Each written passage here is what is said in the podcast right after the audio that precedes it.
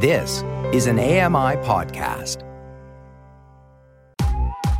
I'm Kelly McDonald. I'm Ramya Amuthan, and this is Kelly and Ramya. Live from the Accessible Media Studios, this is Kelly and Ramya.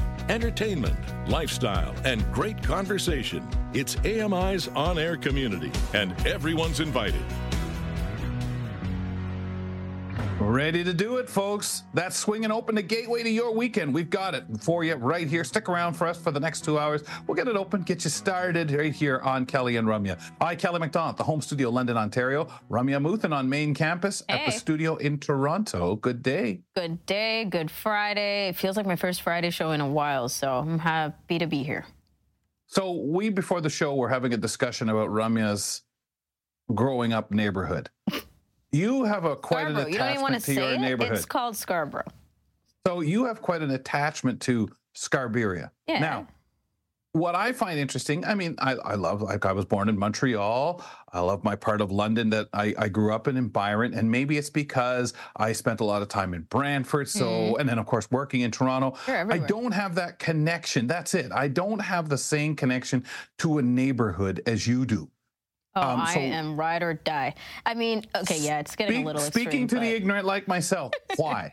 It's, uh, I spent points. most of my life there, I'd say, up until I was 15, 17. And that's when I moved out of Scarborough. And before that, we lived uh, pretty much in the same area the entire time. Moved around once, but still stayed in the same vicinity. So I grew up elementary school, middle school, high school. I was all Scarborough, all kind of in that radius of uh, where we lived. And so I feel very loyal to it. I've moved to the west west end of Toronto as well, like west of uh, Yonge Street. Did not enjoy it. East End forever. Wow. Back. Yep. Scarborough forever, right? Mm, yeah, I'm currently not in Scarborough, Yeah. but still, yeah. No, but okay. Great. Does Poor that devil. help? Let's see what's going on here on the program, folks. oh gosh. Microsoft and OpenAI say hackers are using ChatGPT to improve cyber attacks. Must be out of Scarborough. Must be. Don be. Biehler, he'll tell us more on the app update. Well, We know it's in the U.S. Anyway, uh, sports reporter Brock Richardson is talking about new rules for the Scotties Tournament of Hearts. We talk about this at least once a year.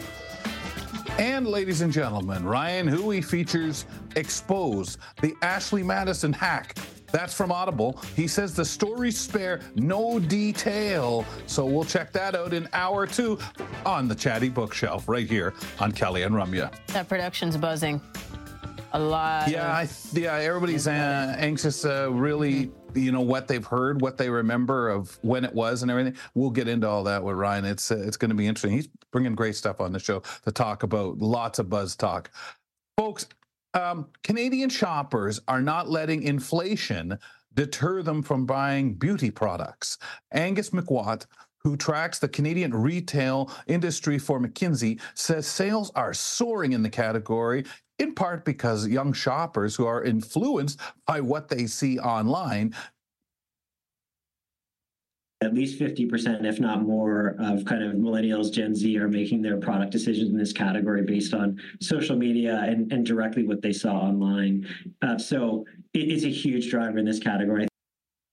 McWatt says skincare has been a particularly boom for the industry because brands see more elasticity in this part of beauty budgets. And shoppers picking up these kinds of products are less likely to trade down when prices rise. It's kind of rum that case like we hear people filling up their gas tanks. Ah, the price, the price, which we've heard forever as we keep filling them up. It sounds like that's kind of the reference here that someone might say, this is just getting more expensive as they throw it into their basket. Right. I, I wonder what it stems from. Is it part of it that, you know, we know we we know there's no way around it? Or is it that we want to still splurge in certain parts of our life? Because we hear about that too right?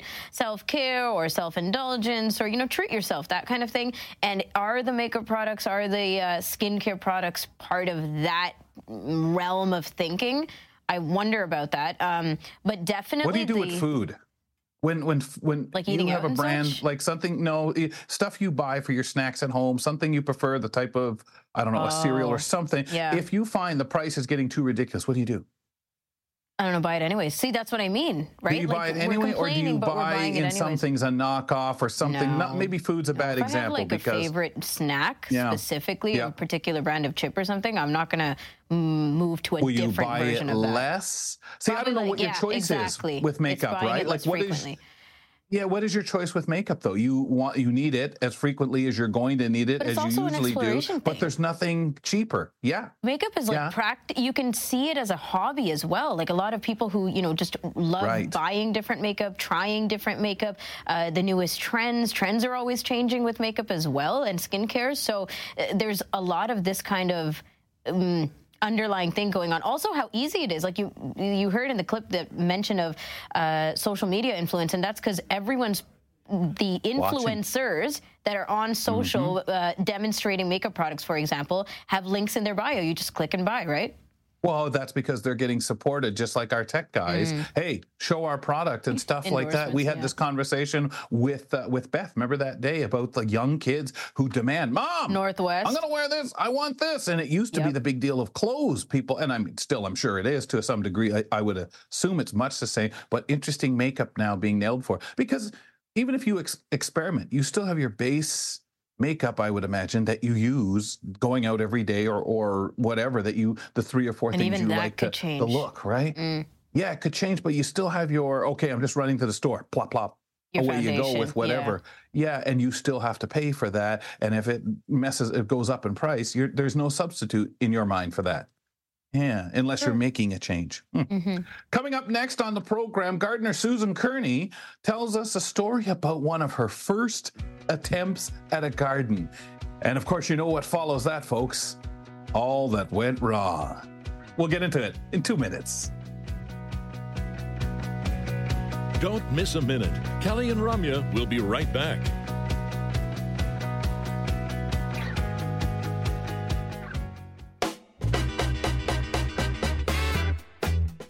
Remember back in the day when they opened the Scarborough. See, I can say it. RT. Hmm. Remember Yeah. when they opened that thing? It was such a great deal, big deal. And now we ask the question, where is it? It's Even obsolete. it, It's even it left Scarborough. I think it disintegrated, honestly. I, oh, it did. It was just the problems with it. And then you start throwing money into something that's ridiculous. And again, it was to appease a, a generation at the time. Yeah. And not enough was put into it. Not enough care, not enough really, you know, looking at. Who, who commanded that? Art Eggleton, I think, was the one that. uh, I'm probably wrong there. My Toronto knowledge of politics is, is far from accurate. But oh, what a time! What a time! What a smell. I know someone. oh, and, and you were saying how noisy it was. So See, noisy. yeah. You could not have a conversation with the person next to you on the SRT. You just have to wait it out. That thing had all the magnets in that, right? Wasn't that how that Yeah, what was the big thing about how that Yeah. worked? You, you could stand there next to a track and you hear the click, click, click, click, click of it as it was Yeah. shifting. Maybe and I'll talk more about it on a closing moment because I know you guys. Yeah, do that or, or on a vanity. Scarborough. On a No, vanity. no, no, do it on a vanity. No, yeah, do it on a vanity because then you can run on about it. Oh, good grief. Torture, folks. Sorry, folks. I'm sorry we opened this can of I'm so glad. Uh, folks, we on Friday start the show by visiting with our gardener, Susan Kerney. Hello, I'm Susan Kerney. Join me on Kelly and Ramya for the joy of gardening by using touch, taste, scent, and sound. See, a smart host from London, Ontario would have enough sense to have waited on this particular topic before he brings another Toronto person on the show, because I can't remember what end of Toronto you're from, Suze. Yes, Toronto. Yeah. That's all Sue's going to say. Oh, you're from She's Scarborough gonna- too, eh, Suze? She's not going to indulge it at all. Smart, we, Susan. we actually did live in Scarborough for a few years. Hmm. And and you That's share it? this this do you share yeah that's uh, because she lived for a few years with rum she just doesn't have that attachment to it that you do. I'm helping you out here, Suze. yeah, yeah. May- now, yeah. Suze, this I'll, first- I'll get myself in. You get myself into trouble. Yeah. I, I I love going to the Sheridan Nursery, though. I will put that put out there. All right. It, it's still absolutely wonderful. Yeah. All the way out there. Yes. Okay. Well, Suze, today we're going to talk about your first attempt at a garden that, that did, didn't maybe didn't go so well. So that must have been your three years out in Scarborough. Uh, I want to tell us a little No, bit. no, no, it was before. Kelly, Okay. listen to was her. She's not going to talk smack. That- that's, that's right. And uh, it, You it was before, and um, I, I, even though I had done uh, like gardening all the time, you know, helping um, different family members doing gardening and so on. This was my first attempt. I, I had no idea that Mother Nature um, actually rules. And uh, yeah, because when I was helping, uh, there was always other other people who were doing the heavy work, the weeding and and so on and so forth, and keeping um, things uh, in in check. So uh, I, I I knew that there there were a lot of things you had to do, but um, I didn't realize right there, and that was a very big lesson that Mother Nature just said no. Um, Mm. The the one thing It's like you don't have any no about- control, right, Sue? You can Yeah. you can act out, you can have desires, but the destiny of it is not up to you. Yes, because um, actually bordering um, the the bottom of the garden, there were there were several stands of Carolina poplars, and um, what I didn't realize is that they would they kept on putting down their little saplings everywhere they wanted to. So as soon as I would dig up a garden bed, and I was doing um, ground gardening at that time, then oh, here's a great place we can plant one of our little saplings. I was constantly pulling those out of the ground, uh, and and um, and of course it would it would take over. Um, their roots would uh, be you know right in there, and and it would only take matter of of a week or so if you you know think you've got a bunch of them taken out and then they would start all over again. So that was that was uh, one of the uh, uh, big things. And there was a lot of weeds. And i think that um, because this particular garden backed onto um, uh, what we will now call a green area. Um, it was it was just field at that time. Uh, there was a lot of things being carried in the wind, and as soon as you would dig, and they find this nice soil um, that I was trying to build a garden with, and things would start sprouting up all sorts of weeds. it, it, it was a challenge, and it was interesting, and uh, that was that was one of my first respect mother nature and know that if, if if you're if she's going to deal with you she is going to deal with you and you're you're going to have to work a lot harder Um, was that during that time and during that approach, Susan? Did you have a lot of research done? Did you have an idea of like, okay, this is exactly what I'm supposed to do, or did you just kind of wing it and then feel like you knew what you were doing? Yeah I, uh, yeah that's that's about it i i thought well i've i've been doing this for so long but as i but not in my own garden so um i i i, I actually thought that i knew a lot more than i did Right. I I I planted I I did plant tomatoes, um, and then I planted parsley, but in the same area. That's a no-no uh, because that particular year, and I think it depends on the year. Um, there were a lot of tomato worms. Well, they ate all the parsley. Aw. I think we only got a few tomatoes, and I, I had to keep picking them off the the uh, to tomato vines. I, I never did get to pull them off of the parsley because they they ate it. I, I mean, it was like bare bare soil um, by the time they had finished. Uh, so I had to keep picking them off, and the only way I could get rid of them uh, was uh, a large um, tin, that uh, uh, apple juice can, actually, filled with water and dishwashing um, soap. So that was the only way, and then just let them drown, and then I would just dump them out at the back of the garden. What I didn't know was that they lay their eggs in the soil. Oof. So no matter It never what ends. I did, it, it it didn't end. So it and I think these things do go in cycles. I've only in this particular garden, I've only had um, one one time when I had them, uh, and I, I I was I knew right away what to do, and I knew how to get rid of them very quickly, and I I knew to take um, that particular. It was actually in um, in in dill. I actually got it on some of the dill, and um, I, I poured I poured the soil out. I got rid of it. Um, I put a lot of vinegar in it uh, so that um, that you know it would kill off the eggs. Hopefully, I don't know whether that really works, but hopefully it did work. But in the that first garden, it, it was interesting. I planted cauliflower, plus uh, some other. I don't even remember. Maybe peas or maybe um, some beans. Um, they didn't grow either. There was too many weeds. then, uh, but I did plant the cauliflower. What was very interesting is that it did very well, and there were no bugs in it. They, they, they. I guess the tomato worms or whatever else was around mm. um, didn't like the cauliflower. But we had a lot of cauliflower, and so we always talk about the year of the cauliflower because I had to figure out all sorts of recipes to to to make it. Pickled was my favorite. Um, I, I pickled a lot of it, so that's uh, mm-hmm. uh, so. Yes, it was the year of the cauliflower. Well, at least there was some hope, right? Like, imagine if everything got uh, eaten that year. yeah. You might have yes. given up on gardening. I, I might have. Now, um, uh, we we only spent one year in in in that garden, and then that's when we moved to Scarborough. Um, and no, we didn't have a garden actually in Scarborough. Um, so, uh, no wonder. Uh, for the no, we probably there, there was no chance. yeah, yeah and all the no chickens that Ramya talks about were eating up everything, every seed no you put down.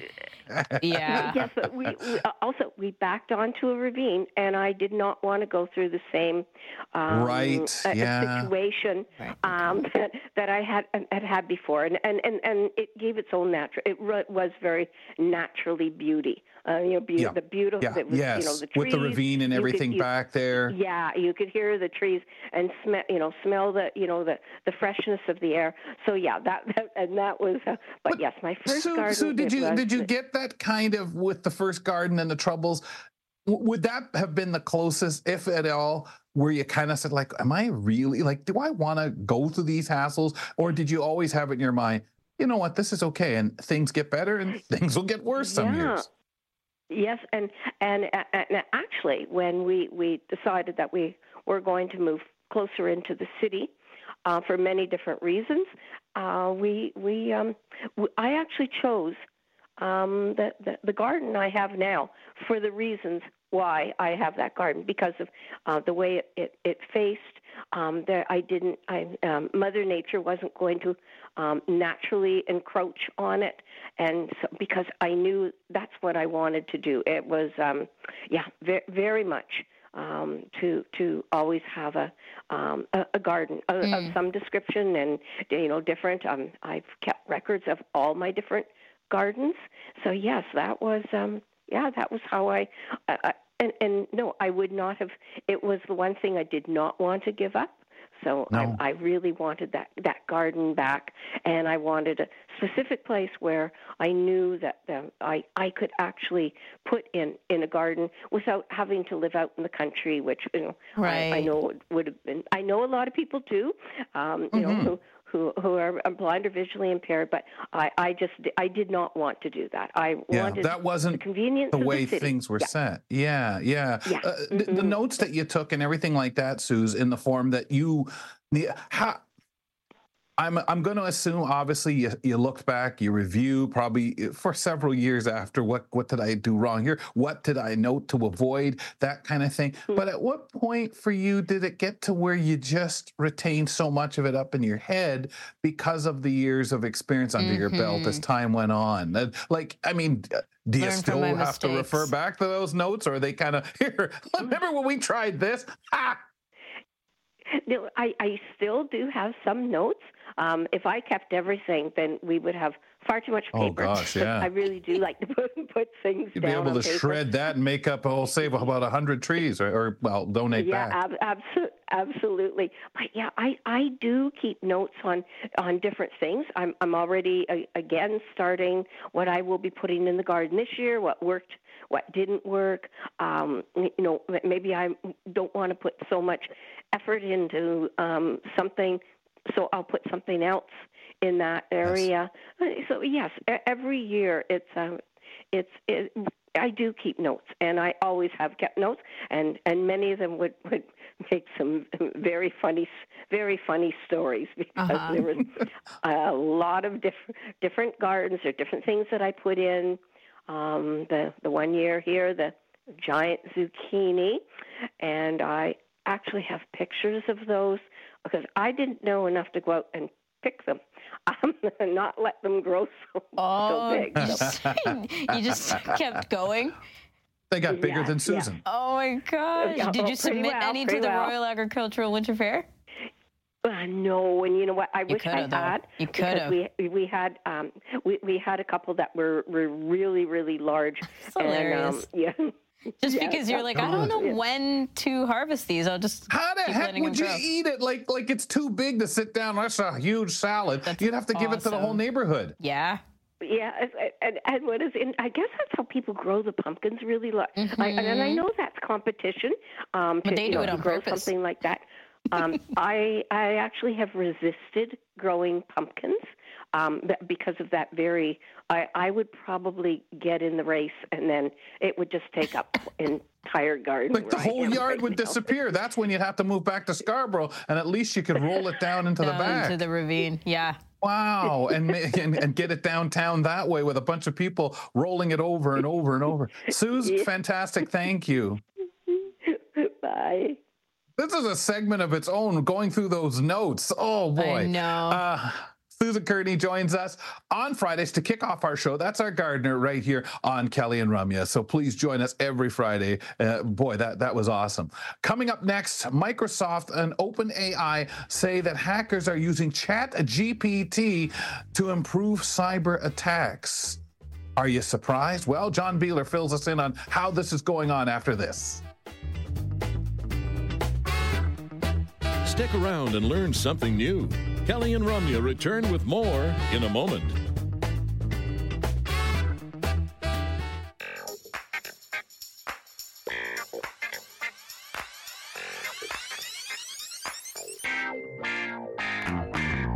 Want to alert you, ladies and gentlemen, to the Pulse, folks. Catch the Pulse this Saturday and Sunday at 2 p.m. Eastern, 11 a.m. Pacific. This week on the program, Joita speaks to Carly Friedman of the University of Washington about disability and intimacy.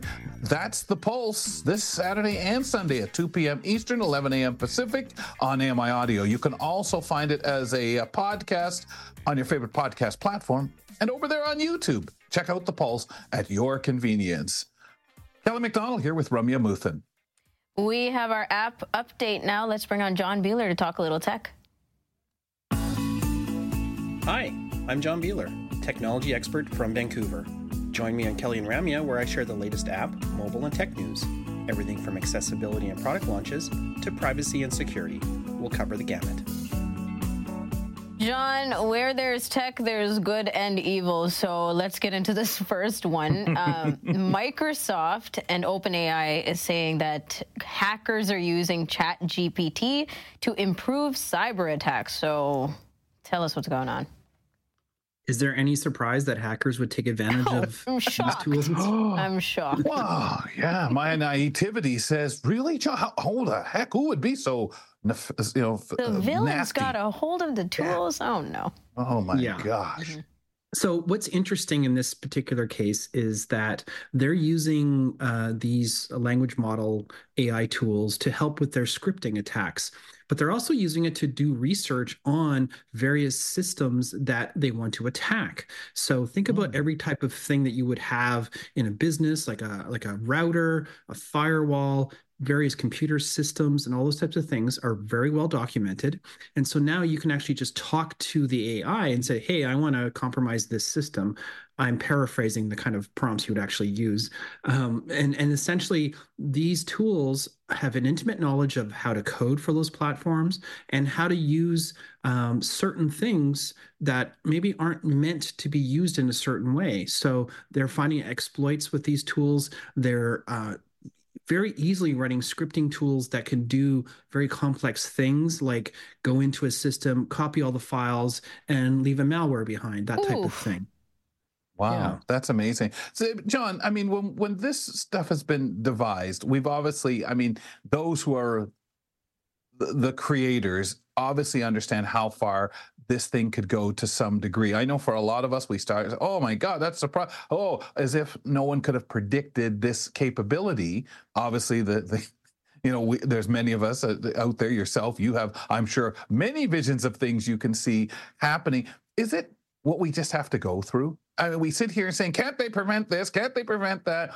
But there has to be prior knowledge that uh, some of these things are going to happen, other things that are really scary that we probably haven't seen yet. And I guess it's kind of like, hey, we created a, a, a vehicle. So in the meanwhile, as we get used to it, there's going to be a lot of death through accidents.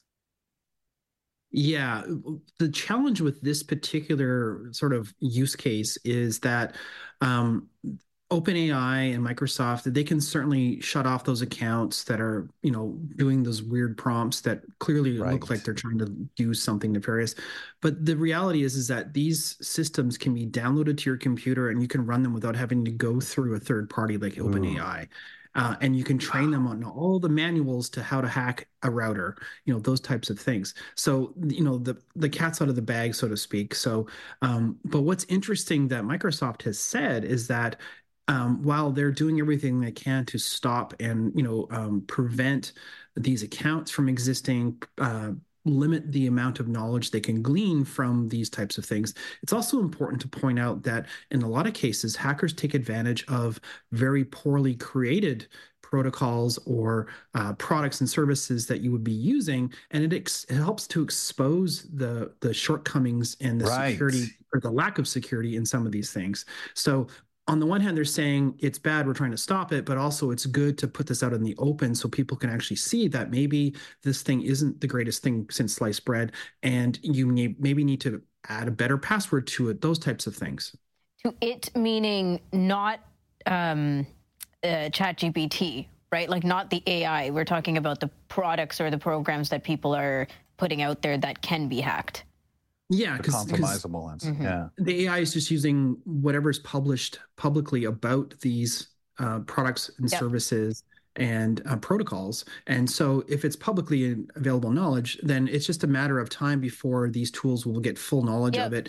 And and so it, it makes sense to put this out in the open now when i say these things are publicly notified or publicly available there's maybe one server you know in some university god knows where that has this information well the ai tools right. can find yep. those things much better than most things and of course, like we're wow. moving more towards open source everything, right? Where everyone can get a hold of code and help uh, navigate.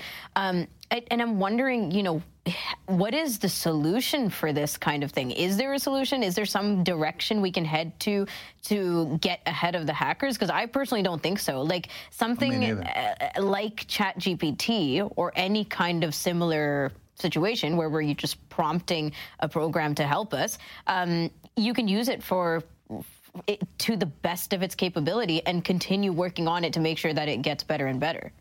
It's like the yeah, growing pains. It, it, it's whack-a-mole. I mean, th- this yeah. is no different. The only difference now is that hackers have a much speedier way of getting their exactly. code written. Yep. Um, but also, in the same token, the security defenders in this case um, have the same tools to defend themselves. Exactly. So, yeah, and are we okay. going to start censoring, you know, ChatGPT to find uh, to make sure you know you can get on, but you can't based on what you're I, trying to do? I think I what John know. said was so correct, right, John? Because, like I said, it's the growing, but we need to find this stuff, and I think it'll always be this way, and probably is in similar mm. other areas of of business, you yeah. know, w- w- and, and creation in our society. can be dangerous, and I think that that's what I'm concerned about in how well, we're going to deal with it. I think you find yeah. that in every industry. They really do. Exactly. And, and, you know, Uh, sir, uh, your second topic. Wyze camera glitch let 13,000 owners see other feeds. Whoops. Yeah, speaking of uh, poorly coded systems, Uh-huh. um, this this is actually really uh, a concern. Um, on the one hand, Wyze cameras, um, they're some of the most affordable security cameras you can buy. So if you have property or a house that you want to protect, they have some great products. They have flood cams, they have all these different things. Um, and the fact is, they had a major outage um, because of their internet provider, which in this case was Amazon's AWS service, went down. And then when they came back up, when they flipped the switch, they tried to turn on way too many accounts at the same time because everyone was kind of like, well, what is my account back? And so everyone's accessing it, effectively giving this server a denial of service attack by all the the cameras that are coming back online and they have this caching system that allows them to sort of um, manage the load and it got overwhelmed and it got confused and it started serving up different people um, Oh my not their own account gosh. information. So you could see into someone's house. You could look at the events that were recorded in the cloud. Uh, apparently, this only affected um, uh, 99.75% of the accounts weren't affected. It was a very small portion of the accounts were affected. Somewhere in the range of 13,000 users um, were were affected, and it was also for a very brief moment in time. Um, but it's still a major breach, and Yep. it also dramatically reduces the amount of trust that people have in these cameras. I think we talked about it quite a while ago on this program because they had a similar problem as well, where the version one of their cameras was not able to be updated to prevent a uh, a major flaw in I think the the chip that was used to give it internet access. And so these older cameras could easily be exploited. And there was no fix and they were very silent on the matter for quite a while. Um, and i was really hoping that they were going to sort of turn around and fix this. But this also just makes it really difficult for me to recommend Wyze cameras. And i love the cameras. I love the technology. Mm. it's so great and it's really inexpensive. It's priced the way it should be you know and they have free options and they have subscription options so you have your choice depending on your needs.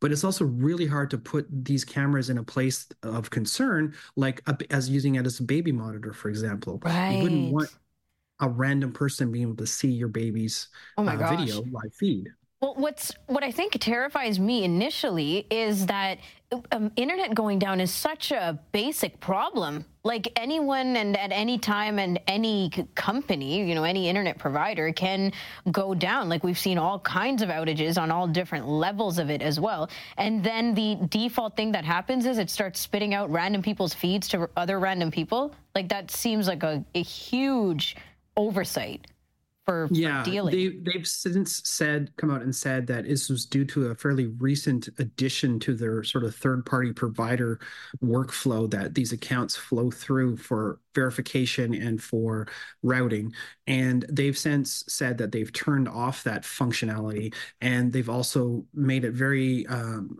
much stronger in um, protection for verification of the fact that you have the right account now what this means is you might actually spend a little bit longer time authenticating into your app but at least you, Yeah. you should feel a little bit better that It's, it's all security, your anyways. Like it's Yeah. security based, so we shouldn't complain about the security that it takes to get into our security stuff. But um, do you think that there was any other way to deal with this, John, or is it just like a oh wow, we could not have seen this kind of thing coming and have to Uh, troubleshoot as you go? it, I, I'm not an expert in in large networking infrastructures, but I can only imagine the nightmare that this is because it's very difficult to test these scenarios That's what I'm saying. until it's actually in the real world. Mhm. Yeah, like this kind of scenario seems like, oh, we couldn't have really seen this happen, which is kind of scary. Uh, real quick before we go, Apple says the iPhone 15's battery has doubled the promised battery lifespan. Really? Yeah, this is pretty cool. Um, up Yeah. until the iPhone 15, uh, you could expect about 500 charge cycles. That's you know depleting the phone and then charging it up again. Mhm. And essentially an overnight charge. Um, and you would get 500 cycles before your battery would decrease down to 80% of its capacity. And now they basically doubled that estimate to be a thousand cycles. Uh, and we think about it, you know, that's that's multiple years before you're going to see any significant decline in your battery. Right. Um, so you know again assuming you charge once a day uh, at, usually overnight Apple has said that this is uh, not because of any new hardware or any real new software, but it's just because of the, the choices that they've made with their battery systems and also the uh, battery management system that's in, built into iOS uh, 17 and, and, and newer. Um, so, and I actually just checked my phone. They, they've sort of moved where this battery information is in your phone. But if you go into the battery thing, you can actually go to battery health. It'll show you how many cycles you've had. It'll show you when you your phone was manufactured manufactured and when you started using it. And then it also wow. shows you uh, what your estimated um, charge capacity is. I got my phone in September. It was apparently built in July, and I've used 104 cycles since then, which is which is roughly one one a day since when I got it. And I'm only at 98% of my capacity. So I've only gone down 2% in a very small amount or you know, a fairly short amount of time. Right. Um, in a year or two, let's see how this plays out because you know this is uh, some real world testing that apple has done to sort of confirm that this is the case without having you know to do anything with your iphone yeah. 15 or, right. or, newer it's more about the communication because if it goes yeah, and if you go down to 96 in like by September when you got it last year, if you like you're thinking of all the years, we all by the time you you even remotely get closer to that 80%, you're onto another phone anyway. Yeah, and battery's a big complaint anyway, so it's kind of nice that we're we're able to communicate or they're communicating with us pretty transparently and then we can say we can feedback that in a, a pretty real capacity, attainable way. Yes. Okay. Cool, John. Thank you so much. We'll chat with you next week. Sounds good. Take care. John Biehler, he joins us for our app update. That's every Friday, and that's how we bookend our tech talks. On Monday, Michael Babcock joins us to start off the week with more tech. Kind of interesting because you think so much of how long can my battery last before you get to that charge because you don't complaint. and we charge overnight because oh i don't want to be stuck in the middle of the day Yeah, finding yeah. oh i got 20% well, you know what am i going to do it but to think about that I, we very seldom do on on the how long would this battery until you you take the phone out and are just using it maybe as a Mhm. you know a backup or using it as you know some device to play stuff on or watch stuff on so Well, it keeps us um, on track with our habits of charging as well, right? To know how Yeah. often you're charging and how much you're depleting your own battery life. Well, and, and I like the fact too that it gives us a lot more prompts because we certainly overcharge things all the time, sure. plugging them in when we don't need to due to our own fears. Up next, folks, on the program, The Buzz, folks, Mark Phoenix. He joins us. He's going to be telling us about brainwave powered tech that is giving kids the ability to play. In a moment, right here on Kelly and Ramya. Keep it here for more of Kelly and Ramya on AMI TV.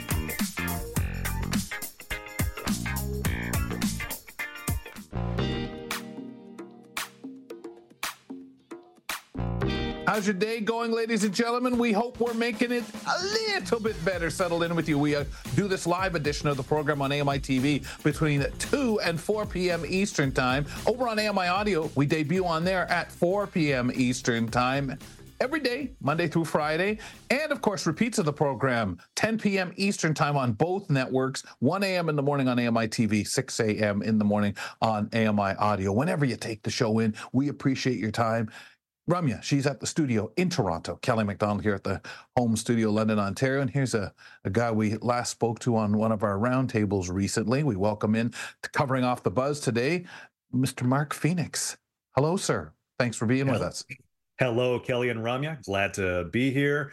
I was worried uh, we would have lost power from you know several hours of freezing rain last night, but Huh. I mean I'm Ooh. here, so can't You're be good. that bad. Ooh, And you're on the right channel.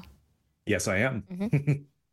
freezing rain is just crazy, right? It's it, Yeah. you know I remember days in Toronto, and and that would be the thing you'd hear about, and it wasn't even so much the car accidents; it was just people falling down.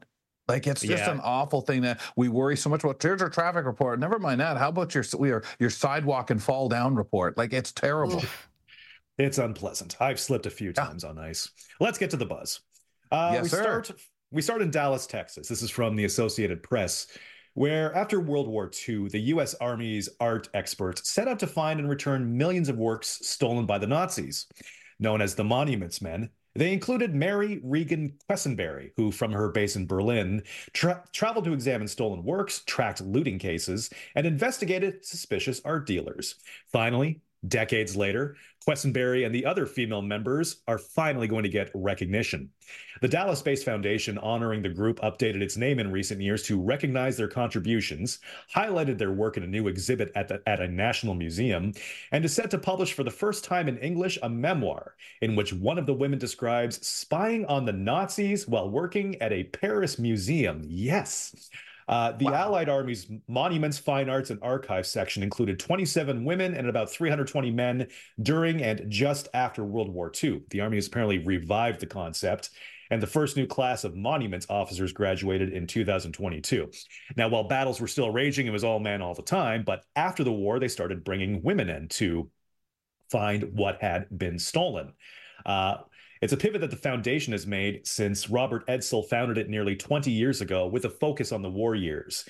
Uh, he made the Monuments Officers a household name with books including The Monuments Men, which was made into a 2014 movie starring George Clooney and Matt Damon. Mm-hmm. Uh, right. The foundation has become increasingly involved in restitution, returning works taken during the war, and producing a pack of playing cards featuring still missing works. Ooh. So the monuments, you know, the monuments people, it's not just something historical. They're still working today. And it's not all men. It's uh women, you know, uh, you know, NBs, I'm sure, you know, it's uh, the full spectrum of uh, people looking for stolen art and trying to return it to their rightful owners. Wow. And there's a lot of that. I mean, through history, yes. we've talked about that. We've talked about the crown jewels and different things that, and, and of course, indigenous um, art, things that were just taken, uh, or artifacts, not even art, but artifacts that were taken at different times eh, or, or donated. Here you go. Here's a gift from, uh, well, we didn't say you could give that away. Don't do it. And uh, so much being retrieved. This is very interesting, Mark, in, in the way this stuff was, you know, was removed, of course, but the retrieval, the process, isn't it? Because some of this darn stuff. How do you track it down? Absolutely. Well, there have been so many works based on the theft and retrieval of so many ah. works of art. Um, really? They're um, trying to remember a name of a movie that came out years ago about a Klimt painting that had been stolen during the war and had been found. I think it was The Debt. I might be wrong on that. Oh one. yeah, yeah. I know that might be which film one. you mean, but I can't remember the title. Uh, but but mm-hmm. it's it's amazing. And again, some of the stuff shows up in these museums, as you're saying. Easy. I won't say easy to find until someone stops and says, "Hold on a second. Who mm. knows there are?" But when you have to go look at stuff that maybe have been in homes or stuff like that of officers and that, that was taken, um, just just incredible efforts by these people. So things really move amazing. around too, right? Like if we're talking, yes. they such... sell them yard sale or whatever it might right, be, right? Or right. a state sale. Yeah, and that's why it's fascinating when you do find the actual um, journey that the pieces took and the messaging and the stories behind how it got from this place to this place to this place, because you have to, and that's why the the cards, the playing cards is interesting, Mark, because you're thinking like somebody's got to get the message that this thing that they might have is a thing that they didn't know was this. Absolutely, no. and a, you know a lot of art, as we mentioned, remains missing yep. from World War II, from other conflicts. Yep. A lot of it is traded as money laundering. Mm. Uh, there are a lot of works that vanished and are in someone's private collection right now in some study yeah. somewhere but perhaps yeah. one day they will once again see the eyes of others. What a long journey. Yep. Wow. You hope okay. so. Absolutely. You hope so. Mm-hmm. Well, let's move things back to Canada now, where in Toronto, this is from CTV News.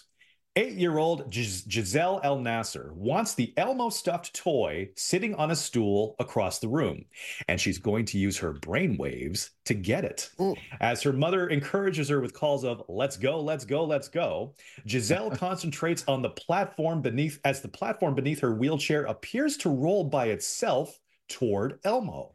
She smiles when she reaches the stool, and an occupational therapist hands her the toy. Giselle was diagnosed with a CAMK2B gene mutation when she was a toddler. It affects her brain's ability to communicate with her muscles, so she can't walk or move her arms much, and she unfortunately can't speak. The brain confu- computer interface program at Holland Bloorview, Bloorview Kids Rehabilitation Hospital in Toronto develops technology that allows Giselle and dozens of other children to use their minds to move and play. The brain computer interface works at the moment like an on off switch triggered by electrical patterns in the brain. While wearing a headset with EEG electrodes, the child is asked to think about something specific that will serve as a command thought. The child is then asked to relax and put their mind in a quiet, passive state, which serves as the stop thought. The electrodes transmit those signals to a computer where they are saved. The computer is trained to recognize those specific brain patterns when it sees them again and start or stop whatever device it's connected to, such as Giselle's rolling wheelchair platform. Neat stuff and doesn't necessarily Wow. involve, you know, Elon Musk having to put something in your brain. Right, right. You know, I, I, might, I might not be up for that yet. No. Mm-mm. Mm-mm. But No. it is such a learning curve, right? Like, first of all, obviously, kudos to the technology, and it's incredible the the leaps and bounds. But also, um, the training you have to have, like in terms of uh, recognizing what we need to teach the people who need to learn how to communicate with this technology. That part is so fascinating to me. It's striking we're at a point where we can now regularly read not necessarily the content of what someone is thinking but detect that they're having a thought at all and a Yeah. specific one well It has to be Hmm. specific because you're you're instructing a piece of technology just through brainwaves. yes absolutely like we can now use these commands to run machines to communicate it's probably not too far off well the cia might already have something like this Right. that can read specific thoughts um, or specific signals in the brain and determine what thought they might be a part of. And I see everyone swearing off brain interfaces right now. Uh-huh. Um, but these things can be used for incredible purposes, such as running platforms, maybe soon enough running an exoskeleton or Oof. summoning other devices in an adapted home, which, I mean, at this point we have people you know talking to various smart speakers alexa you know google Mhm. whatever well Let's now just trigger them all, Mark. that's right Let, let's just you you think you, you think it you can make it happen um as for as for one specific thing which we fixed in a firmware update until then do not think about switching your lights off Mm. Wow. I, I also like. I was reading an article the other day about, um, uh, you know, a device that you can attach to yourself uh, to control your lucid dreaming. You know, the the frequency of lucid dreaming or the depth of it as well. So there's this kind of like mind body uh, aspect to to these, um, I guess, devices, technology, which is also very interesting. I don't know. It went into lots of detail where I'm like, I, I, I don't even think I have enough experience with lucid dreaming to know that this could be beneficial. But yeah. I i really don't want a machine that can read whatever weird things i'm dreaming at night that might be Eh. a bit of a bridge too Yeah. far so yeah Sure. but uh you know we're in we are in interesting times Mhm. and incredible Yeah, times very and- much so. I, I'm blown away by this. This is like I'm sitting here thinking, "Holy, my goodness!" Like we, you know, we always used to hear that you know somebody moves a glass using their brain, and we wow, wonder one day we'll be able to figure that out and harness it. And holy cow, Mark, it's it's like bionics, right? It's just it's now. I would like some telekinesis. The adaptive technology available now is just even Yeah. from 10, 20 years ago is unbelievable. Yep. Well, let's move to Oh, sorry, Kelly. Did you want to jump in real quick? No, no, I was gonna say uh, unbelievable. Go ahead, man. Absolutely. Wow. Well, let's take a trip to Bellevue, Washington to this is what happened when a Cold War era missile was found in the garage of someone's home. There's a sentence you don't hear every day. An No. inert rocket of the type used to carry a nuclear warhead has been found in the garage uh, of a deceased resident in Washington state, police said. Bellevue police, uh, Bellevue, Washington police responded Thursday to a report of a military grade rocket in the garage of a home in the city across Lake Washington from Seattle. Police said an Air Force museum in Dayton, Ohio had called Wednesday evening to report an offer to donate the item, which a neighbor said had been purchased at an estate sale. How do you get a Cold War era missile at an estate? How does someone even Oh get my a Cold War era missile in their garage in the first place? Do you just walk off with it from the strategic command base? Like, I- Like, it's got to be something army, like somebody's leaving or whatever, and I just happen to load up a carrier and take it out. It's just not, you know, bomb squad members Oh, inspected the God. rusting object and found it was a Douglas Air 2 Genie, an unguided air to air rocket that is designed to carry a 1.5 kiloton W 25 nuclear warhead. Now, to be sure, there was no warhead attached to the ro- missile, there was no rocket fuel. Essentially, it was an artifact with no explosive hazard.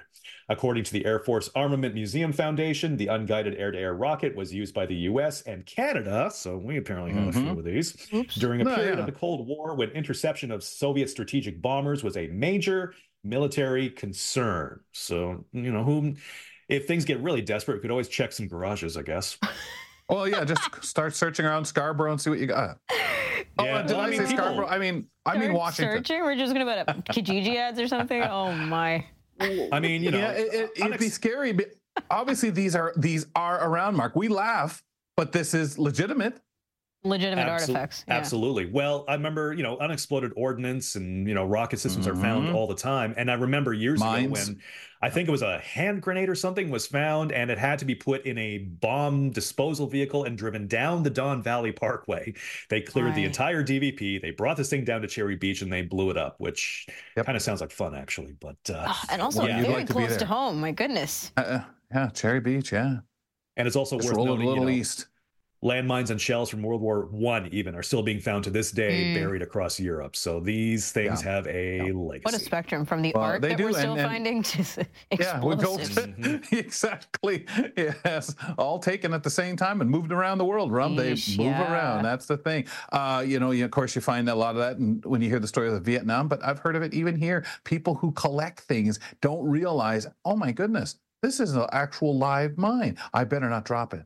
Mark, thanks, pal. Take it easy. We'll talk to you soon. Drop it. I better not pick it up. Always a pleasure. Better not pull this pin. It's all fun and games.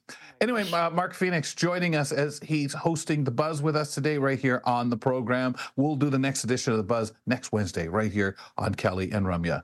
Up next in the uh, following hour, our second hour of the program, let's get the conversation recaps and comment on segments in the past week. We call the segment Cut for Time. And Ryan Hooey features Exposed, the Ashley Madison hack from Audible. He says the stories spare no detail. Wow. Up next, however, folks, sports reporter Brock Richardson, he breaks down new rules for the Scotties Tournament of Hearts in a moment. Keep it here for more of Kelly and Ramya on AMI TV.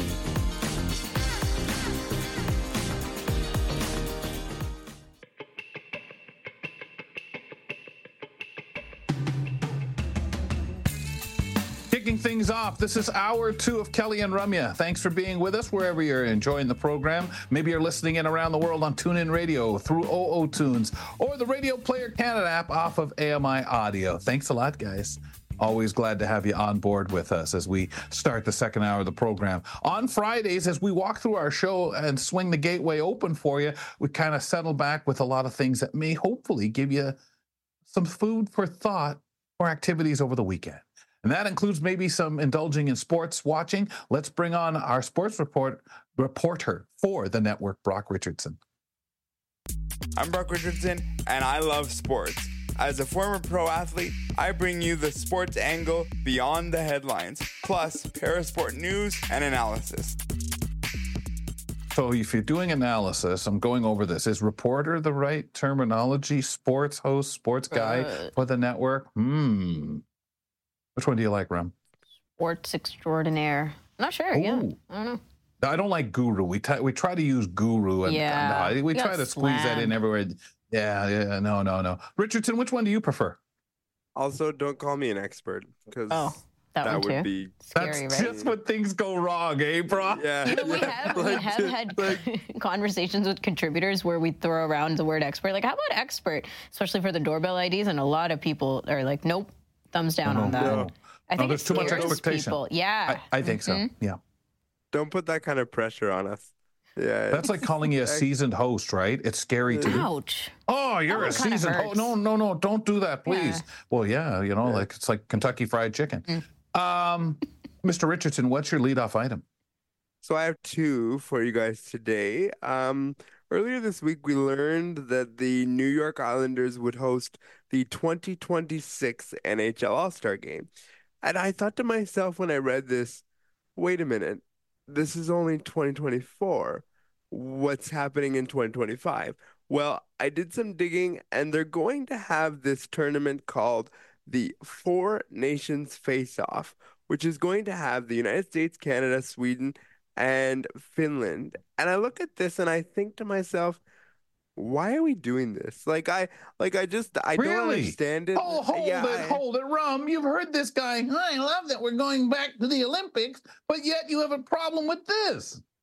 Yeah, because the Olympics, you're allowing basically all the nations that qualify. Mm-hmm. This one you're you're picking and you're saying, well, you're the best, you're the second best, you're the third best, you're the fourth best, and we're we're done. Like at least yeah, but the these are the nations we go and play games at, right? Like the NHL teams go over there. I, I, I have a feeling, and and we have so many, and I don't know the numbers, Brock, but so many people from Sweden that play in the NHL and vice versa. Maybe it's the most Yeah, friendly leagues. Like what about Germany and Leon Draisaitl and those guys? Like there's Yeah, there's players. and that maybe that's in three years. Like I, I think this is just a test balloon. I, I kind of like it, bro. I certainly like it better than an an all star uh, thing because all star people just mess Certainly. around. It's not Yeah. like here. These guys by nature might actually play harder. It might Mm. be more entertaining. as because they have something to play for. I mean, Yeah. ask the NBA how their All Star game went, having oh God, please! That was an over embarrassment.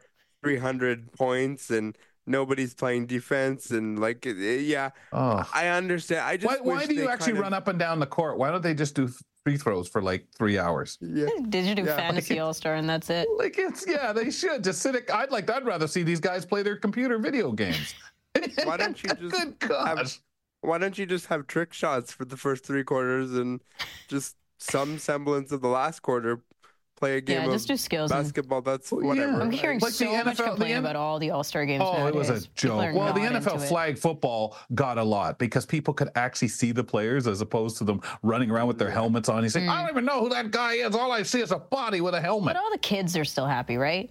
Like actual kids. I I don't know. I don't think know. so. When I was There's when I was a some kid, I wasn't so happy. There was a little, uh, yeah, and I I guess I got to think back that way. You're fine. That's a long time. mean- they didn't even wear I mean, helmets in maybe the if NHL then. Maybe if I went as a uh, you know an audience member or as a member of the media, you know, then you get to sort of hobnob with whomever. But other watching it on TV, nah. Mm. I got I got better things to do with my weekend, and I'll watch the the skills competitions of all of them. That's what I'm 'cause saying. There's that's still the popular I- parts. Yeah, it's just Yeah, like like like the the, media game. lunchroom. Like, Yeah, the media lunchroom is good. Mhm. Yeah, you know that's where I'd be. Uh, that's Uh, where I like. Part two anyway, leadoff? this the second leadoff item is leading into our first point of uh, discussion is that we learned that Hyun-jin Ryu, who used to play for the Toronto Blue Jays over the past uh, five seasons, has d- decided to go over to Japan uh, for seven seasons. If those of you remember, Hyun-jin Ryu came over. He was all touted to be something special. He came over at the beginning of that pandemic season, played in Buffalo. Then we had the uh, Tommy John surgery when he had the issues with the elbow. Never really amounted to what everybody hoped he could amount to. So I would just say good luck to Hyun-jin Ryu, and uh, we'll Mhm. see. But I think his better suiting will be in Japan, and For sure. he just he never he never rose up to what anybody's expectation was, and that's just the way I look at it. So. Mm. Okay, so more groans aside from All Star games because spring training for the Toronto Blue Jays is getting going this weekend. But one of the biggest criticisms of baseball is that it's too long for spring training. So, what do you look for during spring training? Sounds like a Richardson critici- criticism. Yeah, I just heard that. Don't you don't you say that every year? Yeah, I do. I can't. Multiple times. I mean, I'll watch the first game because, you know, it's the first game. But no, I mean, it's it's more for the players. It's more for the teams to get themselves ready and to stretch and to be be ready. And I think the part that bothers me about spring training is that we spend so much time. And Kelly, you and I talked about this a little bit off offline. Is that they spend so much time, you know, getting ready, and then we still see players you know, the first month of the season, still struggling. And it's like, so why did we go through six weeks of spring training? But it is truly more and more for the players than it is for the consumer. But even for the players, think- is it a necessity or is it just something that's being done forever? So keep it going. they would they would tell you it's a necessity because they'd say, well, you don't want me running down the first baseline and pulling a hamstring because I didn't get an opportunity to stretch as much as I could. I mean, you got to think they play 162 games in in something like 180 or 90 days all told. Like there's not many off days in in Major League Baseball, so it is a grind. Um, and you don't want to see that, so you want to get them stretched out in days of rest. But as a consumer, eh, whatever. Right. Yeah. Well, the one thing with spring training is the access. If you go down to Florida or Arizona, you get access to the players because they're right there in front of you. They've got to walk past you. They're on the streets in the area. You, you, you literally, if a, if someone's friendly, you know, can go up and talk to them. I think it's too long, Brock, only because I don't think the time's used as well as it could be. Where I think it's a benefit is to the minor leaguers that get to participate and be out there with the major leaguers. But I, I think so many of the major leaguers do themselves a disservice by missing the first 10, 15 games or playing maybe in one or two out of that first 15 um, games, which, you know, they do what, 30, if you count split squads, let's say 36 games in this time period before they go and start playing for real.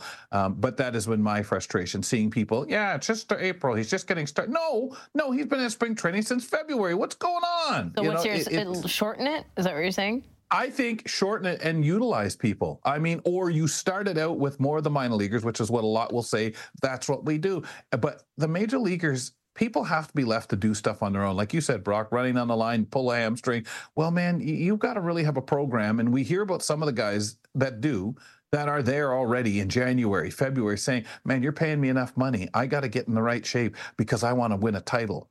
And I, I think that's the best motivation. That's what you want to see from your people. You know, you don't want this. Oh, I'm on a big hitting slump for a whole season. You, you what?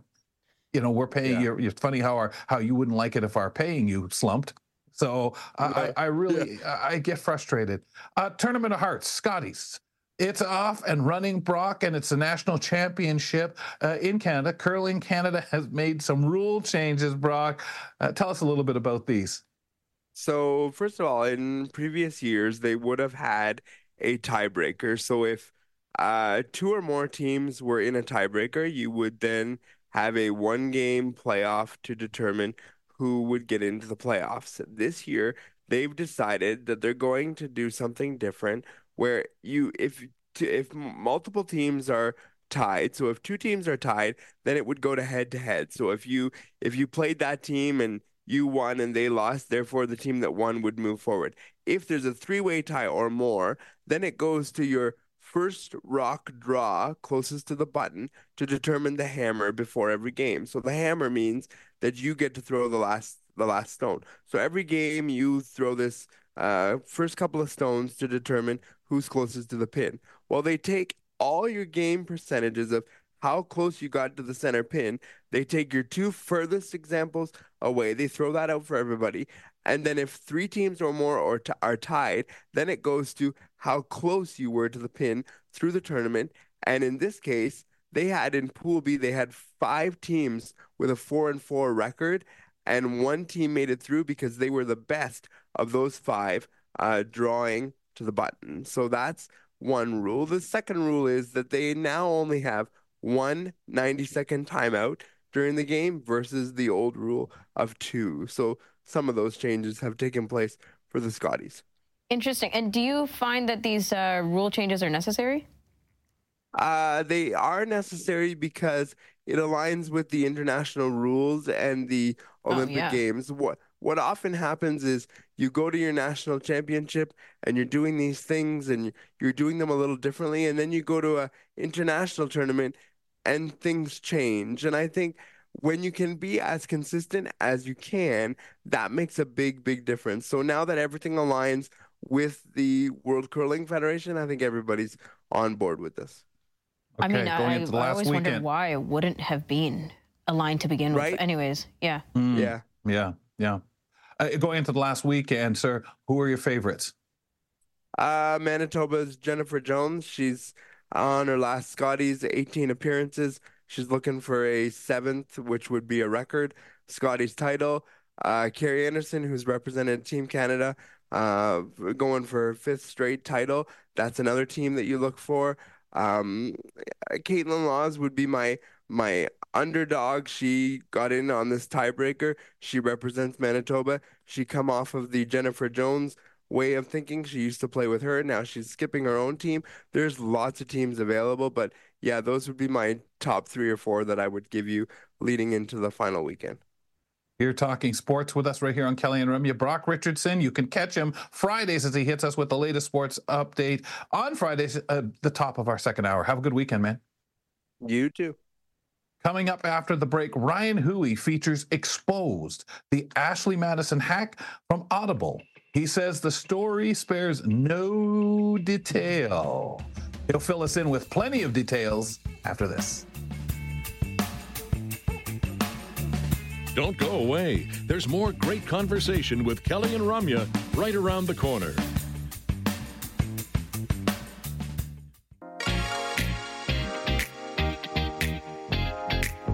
Hanging out every day here, Monday to Fridays. Ramya and Kelly here hanging, bringing you Kelly and Ramya another day. And we have the privilege of talking to so many people, some great conversations, great guests, and fantastic subject matter. Uh, Ramya's at the studio in Toronto. Kelly McDonald here at the studio, London, Ontario. And to help us wrap the week, we'd like to talk all the audiobook stuff with Ryan Hooey.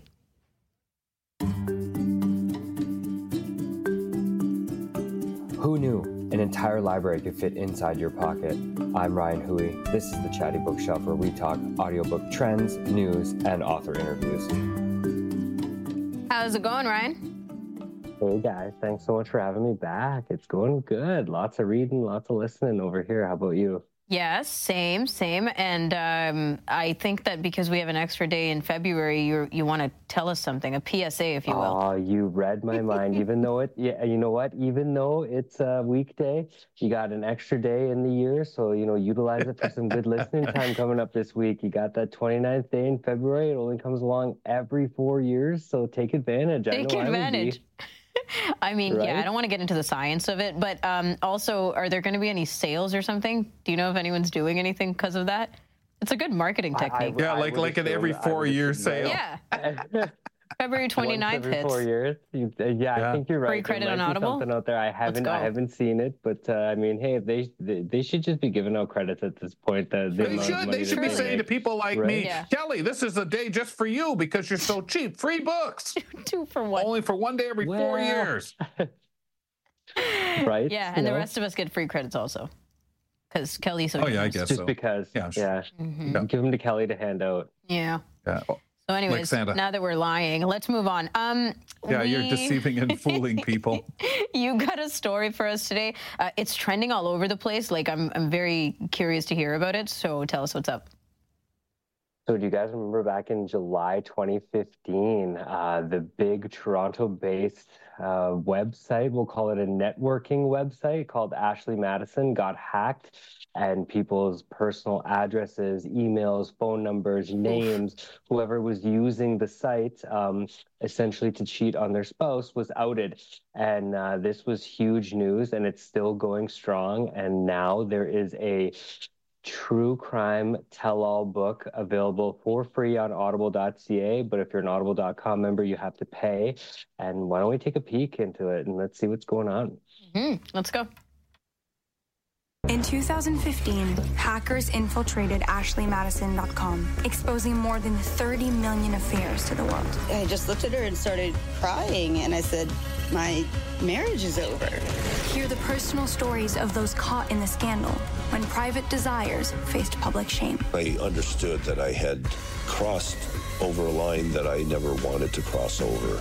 I'm Sophie Elise. Join me for Exposed, the Ashley Madison hack, only from Audible.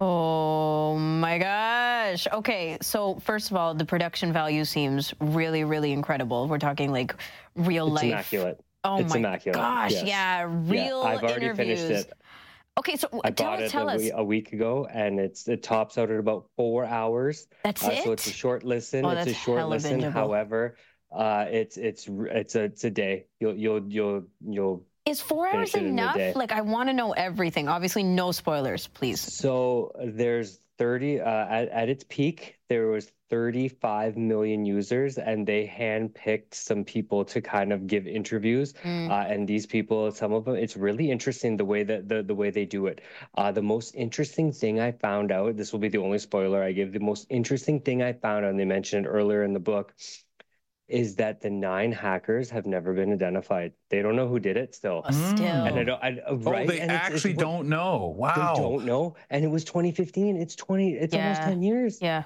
It's- yeah, yeah. it's- it's- but but the but this was one of those kind of first. Like I mean, the, when did that darn site open? Two thousand and one. It had been running that long, and for some people to to let it build, hack in, and get the kind of information for well, we, what else are you going to get it for? Blackmail material. Um, that was just a phenomenal crime.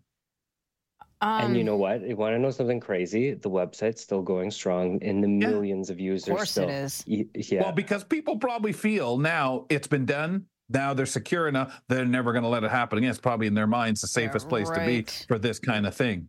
Yeah. Or this kind And I of love- thing is still so sensationalized. Sorry, go ahead. Uh, No, I love in the audiobook the approach they take because it's almost like it's some of those characters where you love to hate them because you go in with a judgmental. And I'll be the first to admit, I was like, oh, these guys are cheaters and you know what, this and that and the other. But as you get to listening, it's you realize that people are lonely out there and it was a different world back then and and I'm not saying right or wrong no judgment here but it's interesting because you get to feel for the people and their stories. There's one story where it's the the couple actually it worked it worked it out and now they're married uh and they met on Ashley Madison. There's another uh person who her spouse was uh, she she was in on vacation and she just went on as a joke and saw her husband's name there and she's like oh my god what's going on and her life has since kind of been upturned right? So there's all these different stories of and, it's it's wild to think that uh, all of this came for whatever reason the hackers did it but it's really i guess It mind-bending the, gray. approach yeah the it's, Yeah. it's always a gray area it's like you go in with these conceived notions and then you you you listen and about two hours in i bet you your opinion it might not change but you'll be questioning a little bit of it and i love the the, the narration's fantastic it's so good Mhm. that uh, I, I feel like you'll you'll finish it in one sitting it's uh it's I a guess true you, crime. you feel the human side of it, don't you? And and and again, as you say, since it's a true crime, you, you recognize the hacking was a crime. Why are you guys doing? it? How much harm do you plan to do, or how much money making do you plan to do? And most people go in saying they deserve everything they get. What are they doing? Right. So as you say, two hours in, Ryan, do you change your opinion? Well, no, you know what your opinion of that, of, of what the, the folks are there for, but you may see it, it's not as black and white as you may paint it. It's it's it's such an interesting and I, uh, it's it's just the one thing I wish that they touched on more is the hacking itself. But I mean, they Yes. might They not don't able to. know. I'm sure I'm sure there's Yeah. investigations, all kinds of stuff going on where they can't release details. But the fact that they never found out who, like, do they even have an idea? What did they Is do with the because info? the- Like, did they actually put it somewhere?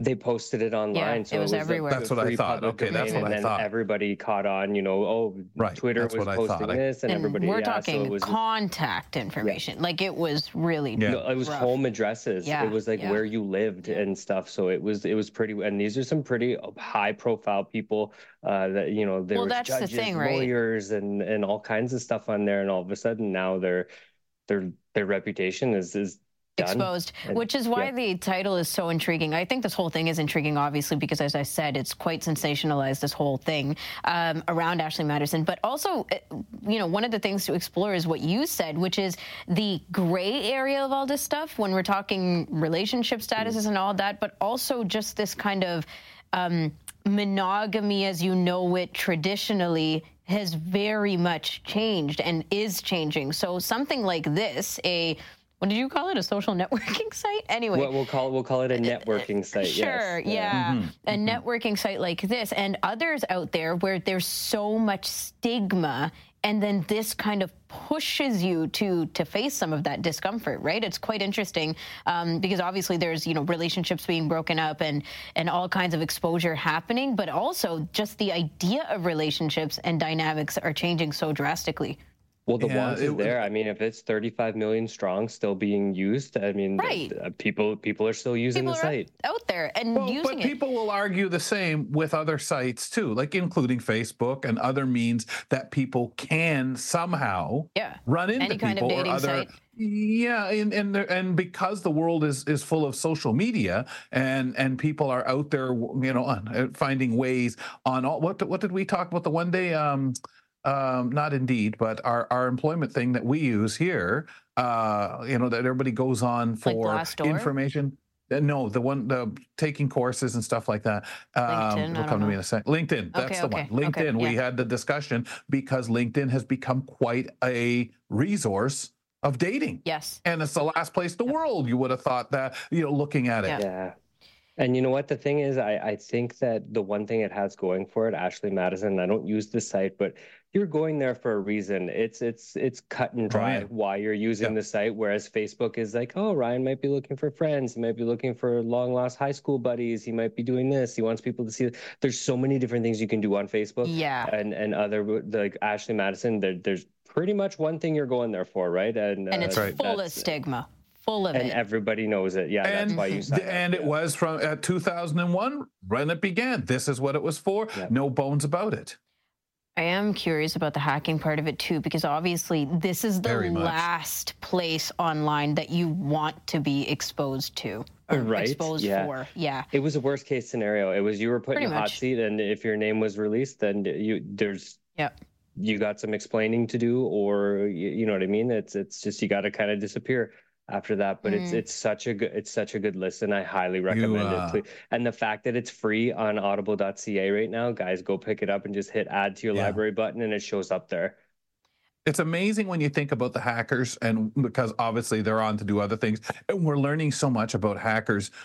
Uh, ransoming place, you know, like uh, like hospitals and so on, and basically saying we are just doing this to show you we can. Exactly. And this is a totally wow. We did this. We put it out there, and now we're laughing at the collateral damage. Such a fair and I point, wonder how Kelly. things have changed, right? Yeah, Yeah. within like because you said there's there's still millions using the site. Like, aren't they scared? Are the, do they not care? Like the I how stigma. do you There's go so many gray on? areas. Yeah. How, as the um, creators or you know the the people at Ashley Madison, how do they continue to run something like this, knowing that this has happened and so drastically?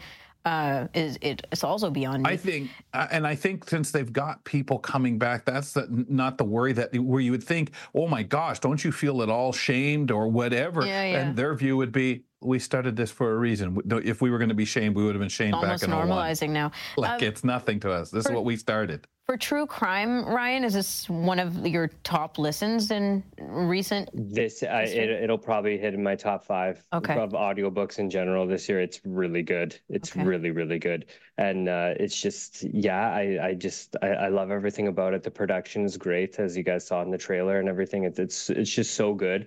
Um, they've really sunk some money into it, and uh, I think that it's going to spawn into something else. Whether it's a podcast, whether it's a second book, whether there's more interview. I feel like it's just opening the floodgates, and people are going to come out of the woodwork and want to talk a little bit more. I wonder what else is similar, Rye. You know that that we may not even maybe it didn't get as high profile, but if you found out another kind of thing like this, well, you even if you never knew about it, say something Mm. over in Australia happened like this, or or whatever, you Well- would just be so curious on what piece you're missing, which is how the hackers did it, Exactly. who they were. Well, the last thing that I can at least think of is when the NXIVM cult got exposed, and CBC did Mm-hmm. a um, Mhm. mini series podcast on that, and that was the same thing. So riveting, so well done. I mean, it's fit. It suits the genre, right? To do something like this, just Oh, a yeah. one binge listen, and you know, go for it. And there are tons of examples in history, even before internet, of things like this that Yeah. that people got uh oh caught with, you know, or or exposed for the hand in the cookie jar. Also, it's audio and not something that Netflix has picked up or something. I mean, I don't know if there's another big kind of uh, uh, format. Who knows, right? Yeah, there might be some sort of documentary Well, I- or like a, one yeah, of those. I- This one's getting a lot of clout for an episoder. audio. Yep. You know, I remember wishing oh, radio dramas would have become something really huge years ago, and we're there now. There are so many things that we know and knew back then. Oh, this is better as a radio drama. As a, as a TV show, it would be Yeah. terrible, whatever. You would tell too much. You, you need to be able to imagine, picture things. And now so many people are on board with, yeah, why would you ever ruin this? Don't ruin it. It- it- it's a great, I want to listen to this while I'm driving, or I want to listen while I'm on transit. And I It think that's its part of it is that you know some of the people wanted to remain secret, like they're not saying their Oh, names. yeah, they're not gonna come on, We yeah. want to tell our stories. So, yeah, we want our we want our. and they're not going to come or on whatever, there. Yeah, and Not we gonna don't want our on voice. Netflix. Voice changed, yeah. awesome. Right. Thank you. No, thanks, guys. Have a really good weekend. You too. You got us hyped. Okay, so that's um, the a- oh sorry, exposed, exposed the Ashley Madison hack. It's on Audible.ca for free if you are a member. And Chatty Bookshelf is every Friday where we talk audiobooks with Ryan Hooey. I had these guys darken me so that you know I like to sort of blur my my uh, visual. You know, Coming up next, let's visit in on uh, weigh in on conversations from the past week on Cut for Time, right here on Kelly and Ramya. That's not a bad voice. Not bad. That's what they, that's how they screw them up, right? You don't mm-hmm. know who that person is. Never. It's fun, insightful, and inclusive. Kelly and Ramya return in a minute.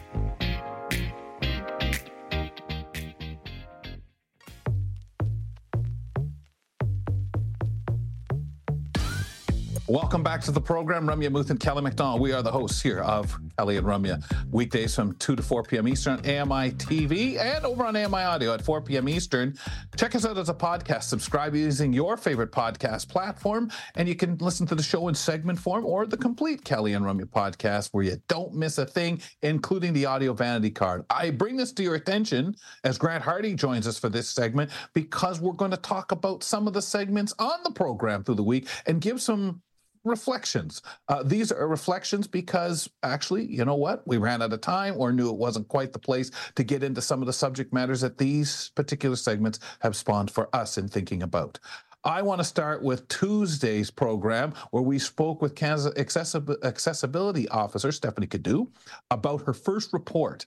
This is called Everyone's Business, which highlights the strides we've made for a barrier free Canada. Now, here she is touching on it uh, briefly. Well, the act, the act itself, um, really is is trying to initiate uh, a massive culture shift, right?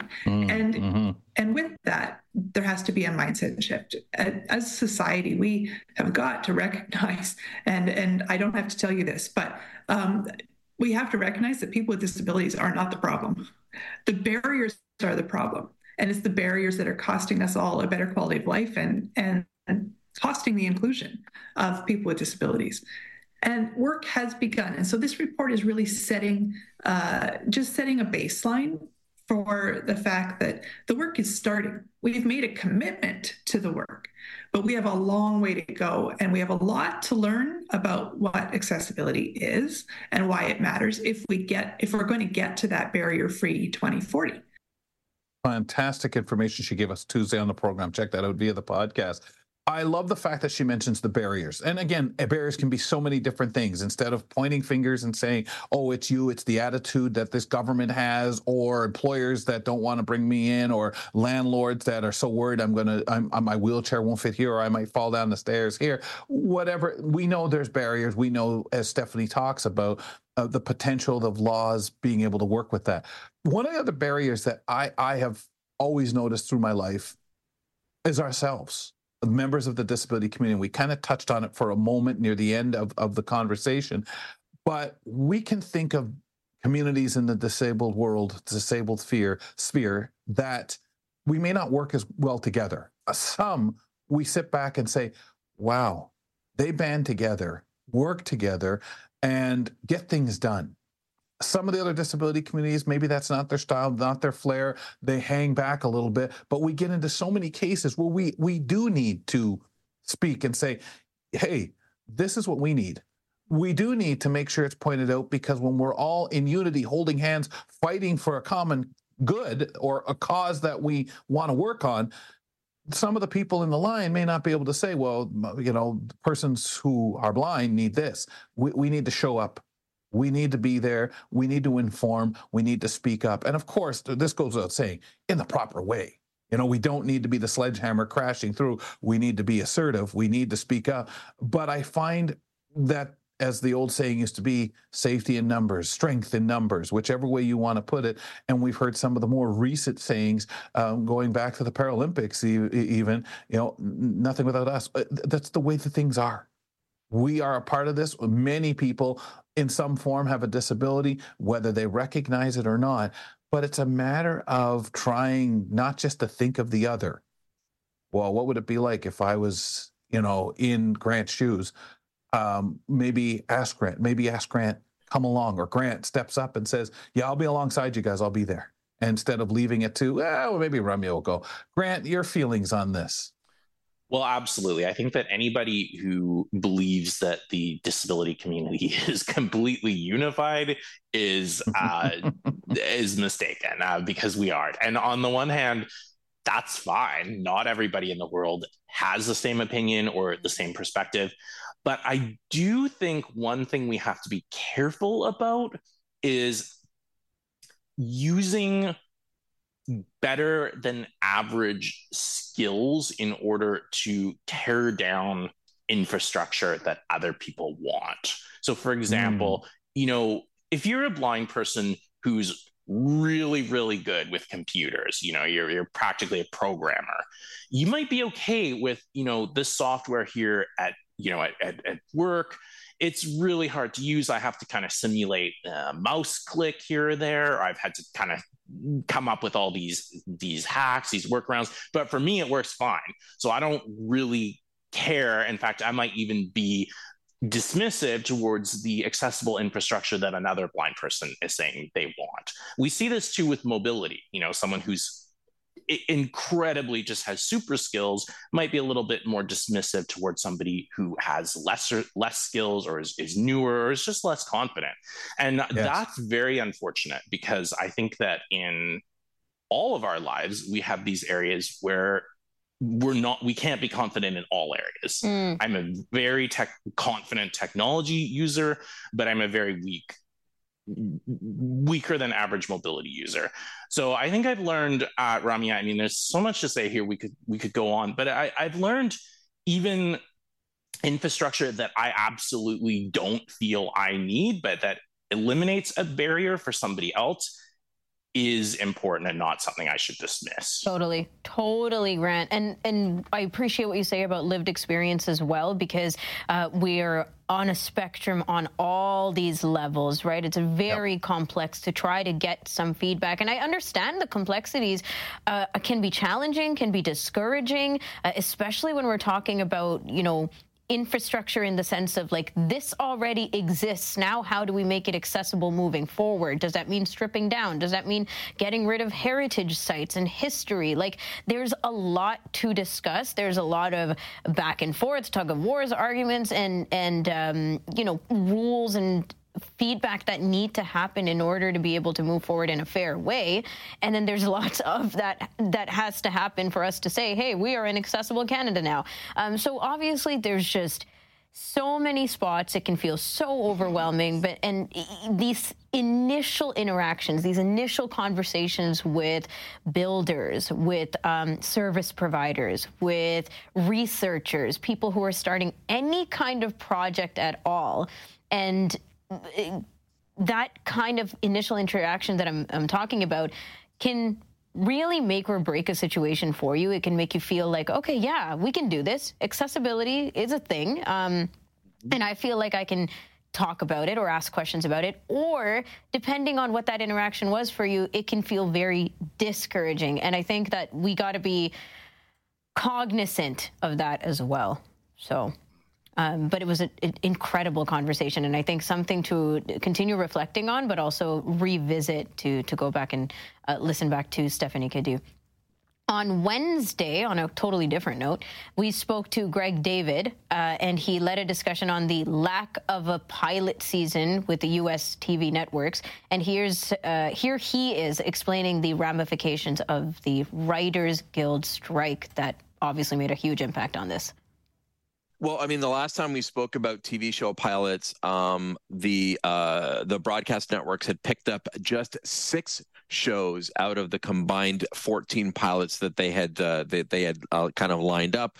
Now, pre-pandemic times, there were up to 60 pilots being considered for series, and I still say I would love there to be a channel of all of those pilots that never made it to air, uh, just you know for the the fun of it.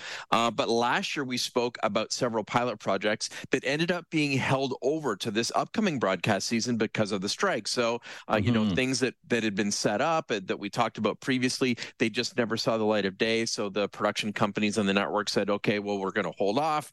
Uh, and now these new shows to, that we saw the pilots for, discussed the pilots for last year, are now coming to series. So in addition to potential shows being renewed, um, there have been several freshman series that were supposed to debut this year that have been instead pushed to this fall. I mean, earlier we talked with John Biehler and kind of threw out the sentiment of could we have prepared for this? Is there a way we could have said, you know, this this is something that may arise this situation so let's learn how to troubleshoot it in a realistic way and i think with the writers guild or uh, strike but also the pandemic and all these other examples there really isn't right and the thing is it went so long. The strike itself went so long. The ripple effect and trickle effect of um, this Writers Guild strike was so enormous. And I don't know if there was any way for people and networks and all these different departments, different cogs in the machine to have predicted uh, how long it was going to go, number one, and how to deal with the after effects. So now we're kind of like, pulling things out of the archives and um, saying, forget it, you know, quantity over quality, and all these different ways that we're dealing. And on top of that, we know that TV is changing pretty significantly as it is. We're, you know, award shows with pilot season. Greg went on to talk about how pilot season itself is probably not going to be a thing anymore. Um, and and I just wonder, you know, conventional TV as we know it, uh, as it makes, as all these changes happen because they have to, or because you know the the public, we demand it does with all these changes and uh, exposure to things like streaming networks go on. How can we keep track? Is it just things as they happen, or uh, can we be more proactive towards, you know, next year's pilot season or next year's award shows or uh, next year's way that TV is going to look? And I, I don't know. Like, I don't think that there's any real way to keep track or mm, feedback these things ahead of time. It, has got to be just seeing where it goes and then uh, say, well, that didn't work out last year. Let's see if something else will. But we are more vocal and fickle, I think, as well. So if it's not working out here, then we've moved on. And I think that that says a lot because Kelly, uh, somebody's going to lose money somewhere when mm. that happens. Yeah, and I think we have to look at the regular, the actual natural maturization of what would have really happened if we didn't have a pandemic, didn't have a strike. You know, things change in time. We are watching so many things happen, whether we're talking about what the ChatGPT is going to do, um, how they've countered, how these things had to be talked about. But losing something like pilot season, yeah, I mean, it's tough, but it'll re- it'll rebound as something else in another way that may not be called that but probably be more efficient in the way of instead of going to LA and hanging out and saying, all right, let's take a look at a bunch of these at NBC or whatever, there'll be something else different, Grant. I have to believe that down the pipe.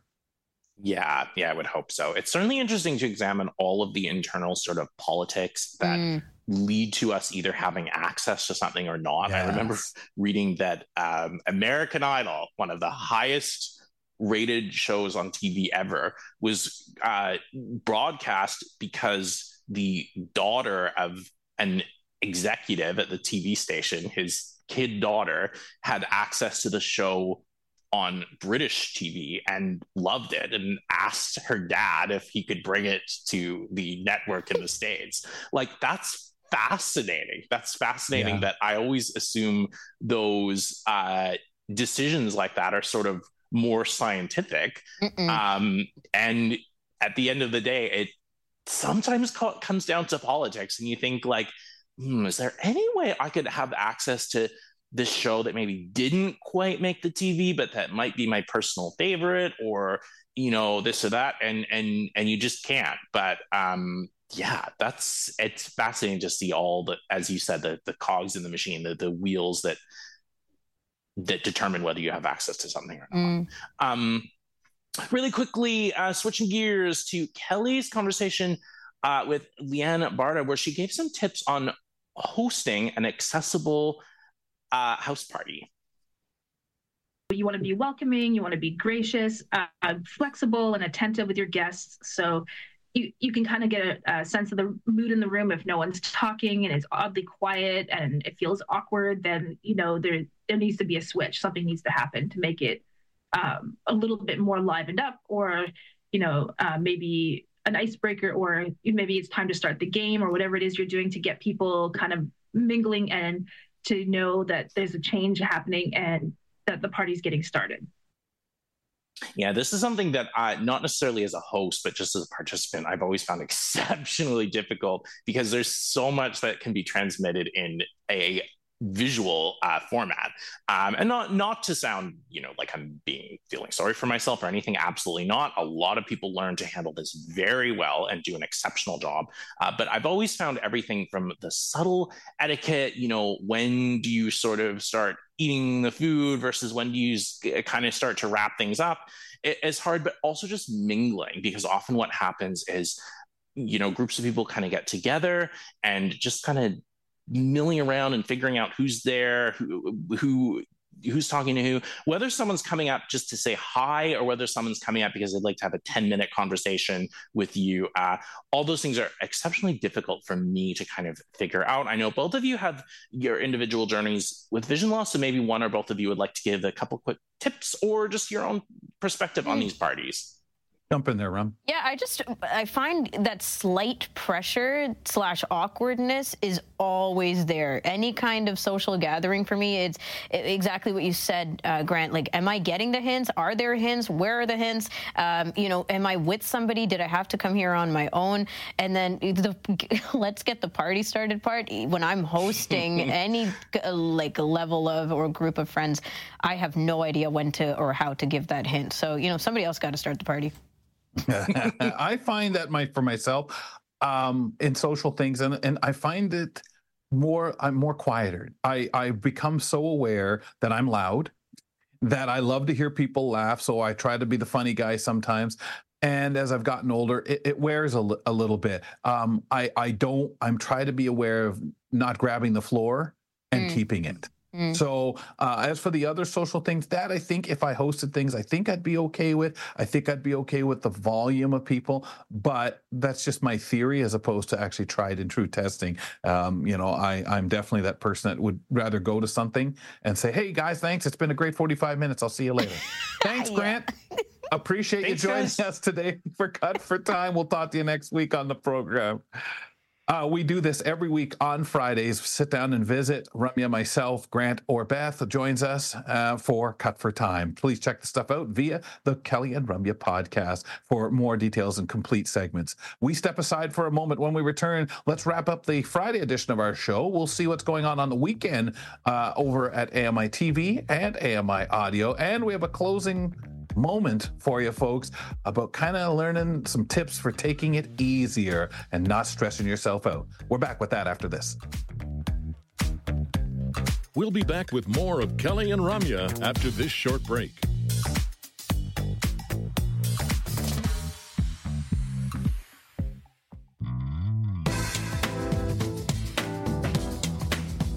Few more ribbons to tie on the show before that gateway to the weekend is wide open, ladies and gentlemen. Let's start. Weekend content. What's going on on the networks? Accomplished disability activist and lawyer David Lepofsky is featured in a two hour special on AMI Audio this Saturday. Barrier Free Manitoba presents David Lepofsky, who speaks at the Canadian Museum for Human Rights in Winnipeg about the insights and practical actions learned from his decades on the front lines of accessibility and his volunteer efforts outside of Ontario. Tune in to David Lepofsky Saturday at 6 p.m. Eastern on AMI Audio. And on AMI TV, you can get fit from the comfort of your own home with Healthy at Home with Bobby Jensen. Uh, this is Sunday on AMI TV. And in this week's installment, Bobby helps amp up the cardiovascular system to keep the heart and body healthy and happy. That's Healthy at Home with Bobby Jensen, Sunday at 7 p.m. Eastern on AMI TV. I'm going to hang on to that thought, folks, for our closing moment here. Stress and heart health. Uh, this is uh, came out on uh, February 14th. Stress is a normal part of life, and when faced with too much stress, it can be damaging to your heart and affect your cardio. Constant stress can put a strain on your heart and lead to uh, increased cholesterol levels, blood pressure, and your regular heart rhythms can go all out of whack. It can also create inflammation in arteries. If you're experiencing headaches, upset stomach, or inability to focus, think of a few of these things, folks, that we've got for you here. That might say you're stressed. Here's a few ways to kind of work on that. Contact your healthcare provider, of course, discuss your concerns and manage your blood pressure and cholesterol levels. Avoid overcommitting yourself, Ramya, mm. by trying to efficiently manage your schedule and prioritizing daily tasks. Of course, daily tasks, Bobby there, we know about that. Uh, that'll help improve mood and manage stress. Eat a healthy diet to give your body a chance and plenty of energy, uh, you know, moments there. Practice relaxation techniques. A lot of people like that. We we mention yoga when we think of that kind of thing. With your deep breathing, meditation, make some time to right. relax. Enjoy your favorite activity. Spend time outdoors with friends, or simply escape, like Ryan Hooey, with a good book, folks get good quality sleep and have a clear mind when you, you know, have to encounter uh, problems and, and challenges out there. But mostly, folks, get help if you need it. Ongoing stress can lead to serious mental health conditions such as depression, post traumatic stress disorder, and anxiety. If you or someone you know is finding it difficult to manage stress, do not be afraid to seek help. Rum, some really great advice there, and, and not a big surprise. Oh, yeah. Overcommitting yourself, that's a really big one. And it goes back to that acute stress that we carry around all day and not necessarily notice uh, that I was yeah. talking about yesterday. So, absolutely. Yeah, and I think what people need to think about is the different ways that with when seeking that help, whether it's group counseling, support groups, or just mental health professional, mm-hmm. uh, it's the best way really not to feel funny about it. Get that help. Folks, I'm not here on Monday. Ramya and Grant will be uh, doing things, handling the, the, the, gears here, running the show. I would like to uh, say, folks, I'm with the Center of Independent Living and their partners out there. We invite you to a virtual conversation for Black History Month, and I'm honored to be a Very part of this. Cool. It's called At the Intersection of Blackness and Disability, where they envision a little bit about a, a big city like Toronto what it might be like mm. if we look at things from a different lens. I'm looking forward to those conversations for sure. Uh, on the show with Ramya and Grant, the Apple Vision Pro is in the wild. What does this mean? Michael Badcock, he explains during our Tech Talk on Monday. We also have orientation and mobility with Mark Rankin, and he's doing part two of fall preventions. We're going through a simple audit that you can do to figure out home hazards in very easy ways. I love how this came up before, and I didn't even think about at home, the nope. place where you fall the most. We're just thinking winter and ice. Yeah. Me too. The black ice or whatever. Mm-hmm. Guys, have a good show. Have a great Thank weekend, you. of course, ahead of it. We'll talk to you Tuesday. I will. These guys will be here 2 p.m. on Monday. Now, get out of here, will ya? Hosts Kelly McDonald and Ramya Amuthan. Reporter Grant Hardy. Senior show producer Jeff Ryman. Visual producer Megan McGrath. Producer, Marianne Dion Jones. Graphics, Andrew Antonello. Production assistant, Kingsley Juco. Control room operators, Daniel Penamondo, Eliza Rocco, Parker Oxtoby. Director, Irene Solomon. Manager of live production, Paula Deneen. Manager of operations, Kyle Harper. Manager of AMI Audio, Andy Frank. Director of TV production, Kara Nine. Vice President, Content Development and Production, John Melville. President and CEO, David Arrington. Give us your feedback. 1 509 4545. Copyright 2023, Accessible Media Inc.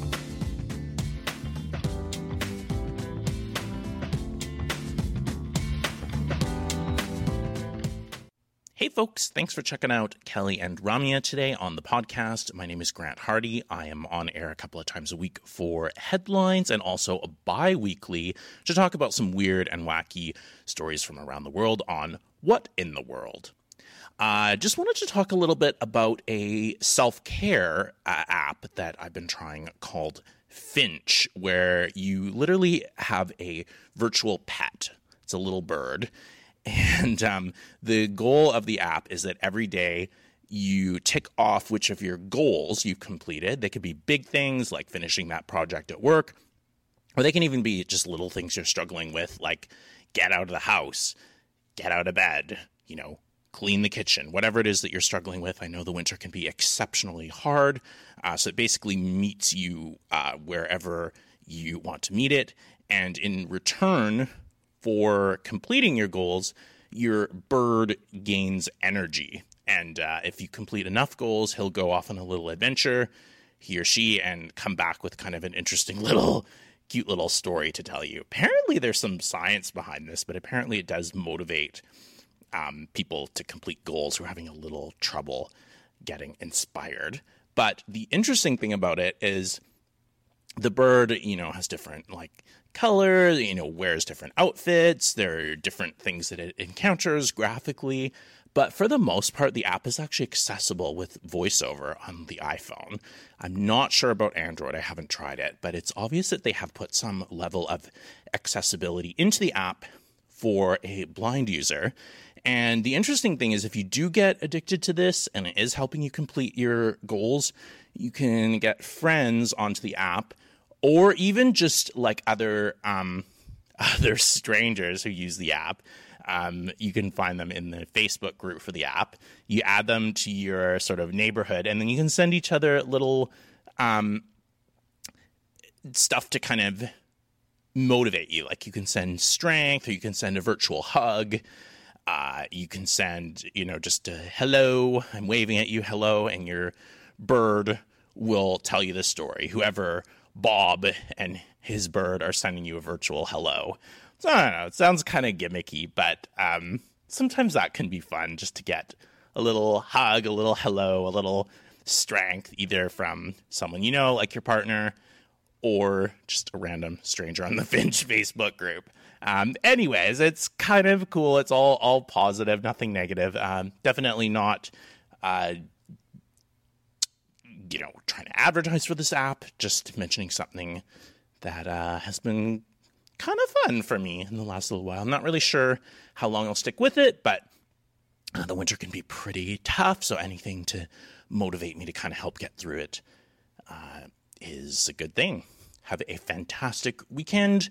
We will be back with more Kelly and Ramya on Monday. I believe I will be host uh, co-hosting with uh, Ramya, uh, so that should be a lot of fun. But we got a lot of great content during the week. Always keep that feedback coming.